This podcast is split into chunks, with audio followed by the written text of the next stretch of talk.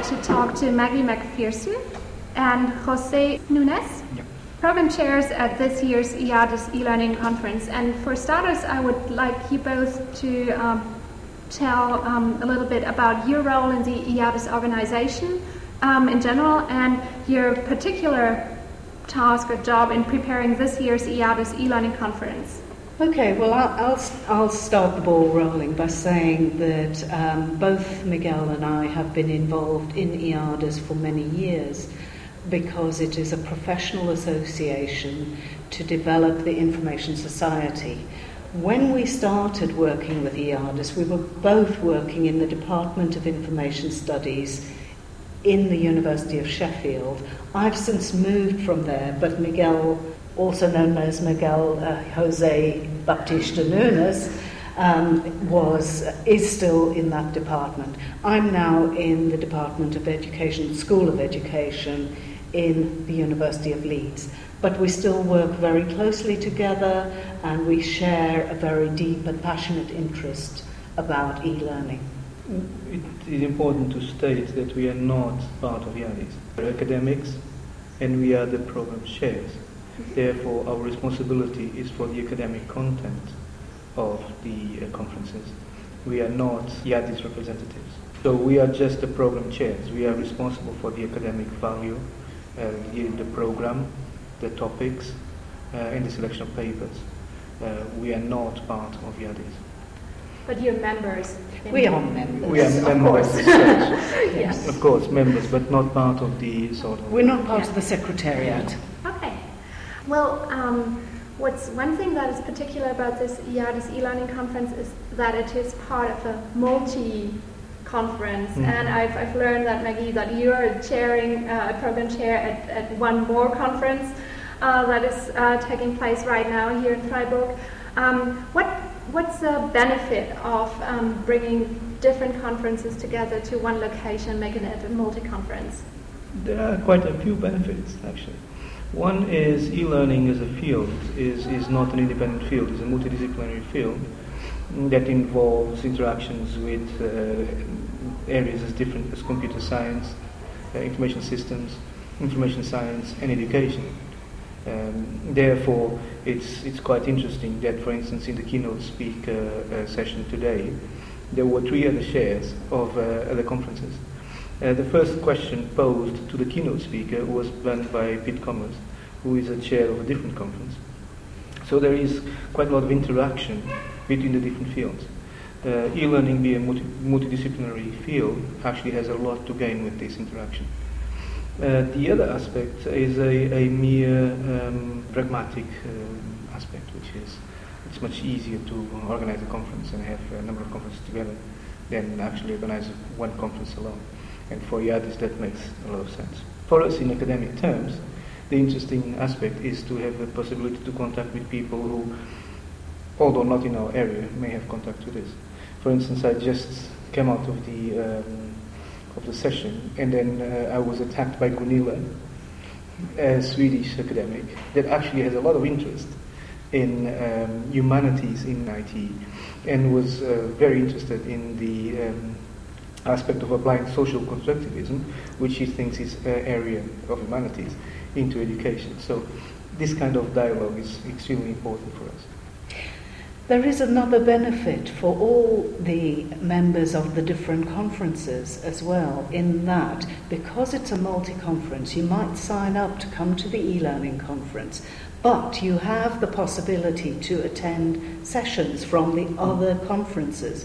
And that perhaps um, innovative uh, view of another discipline might change your mindset about how you do e learning. And you might have serendipitous uh, flashes of inspiration to, um, from attending a session outside your own discipline. Yes, yes. Finally, I would take a look behind the scenes of this whole organizational process, and I would like to ask you what were your most rewarding experiences while um, preparing this conference, and what were the organizational nightmares you encountered? Well, I think we should start with the nightmares and finish with the, the really good things. Otherwise, we go to lunch on a, a bad note. Okay. I think the, the nightmare is really an organisational one that we have very little control over, and that is who is going to attend at the end of the day. They might sign up, they might submit their papers, they might even pay their conference fees, but they might not actually arrive. So, assigning session chairs is a logistical problem. So you will see that what has happened this year is that Miguel's name and my name and the keynote speakers' names have appeared on the conference as session chairs, not once, not twice, but probably multiple times. Seven times in my case. So that, that is one of the biggest nightmares we have, because that means that we don't have time to mix and mingle and chat with folks like yourself. But the good side. One was uh, that um, the, the very technical papers seem to be very few. There is uh, finally uh, we have uh, we have achieved our goal, which was to have an e-learning conference that, although having technical papers coming from computer science, also is attracting um, papers from education, education psychology, uh, information systems, schools, uh, and uh, we are having much softer papers which are, in my view, much more interested, interesting in understanding the phenomena of e-learning. The technical aspect of e-learning is, to a certain extent, easier to understand. The uh, use of e-learning by the learners is what we are much more interested in. And this year, for the first time, I think, uh, the balance shift. So we now have more soft papers than technical papers, and that was extremely rewarding. Uh, so that's the first uh, aspect of this year's conference. Second aspect of this year's conference was that usually this kind of conference only has people who come and present their papers. For a, uh, for a uh, conference to become mature, we need people to actually want to come just to listen.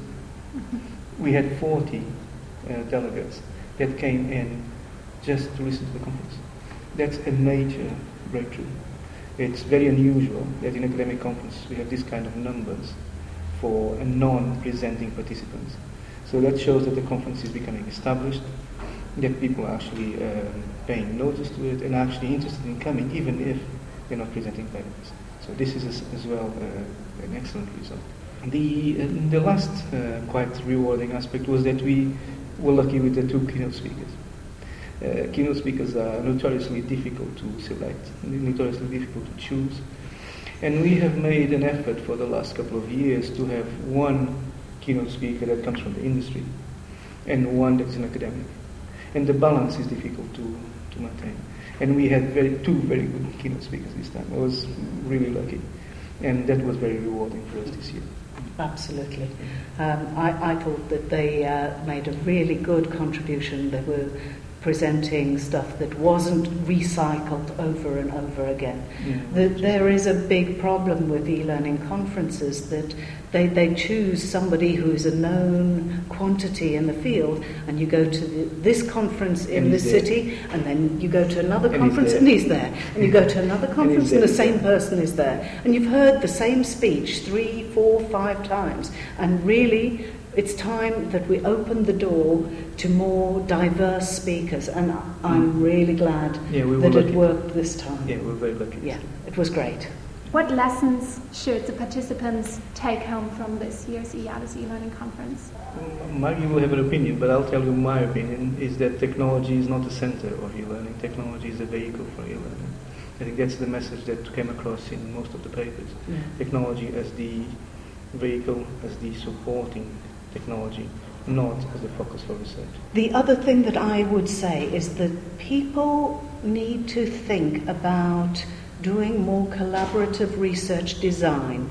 Not that you necessarily do research together, but that when you are considering implementing a certain little thing with your learners, that you talk to Miguel who has similar learners, and together you design a research program where you work out what are similarities in the two programs, mm. and you do your separate bits of research on your in, and then you bring them together afterwards because then it isn't yet another case study with one little group of students, with one little, uh, in one institution, and it can't be transferable. Whereas if you did a bit more combined research tactics, if I want to put it that way, mm. we might get more generalizable findings in the future.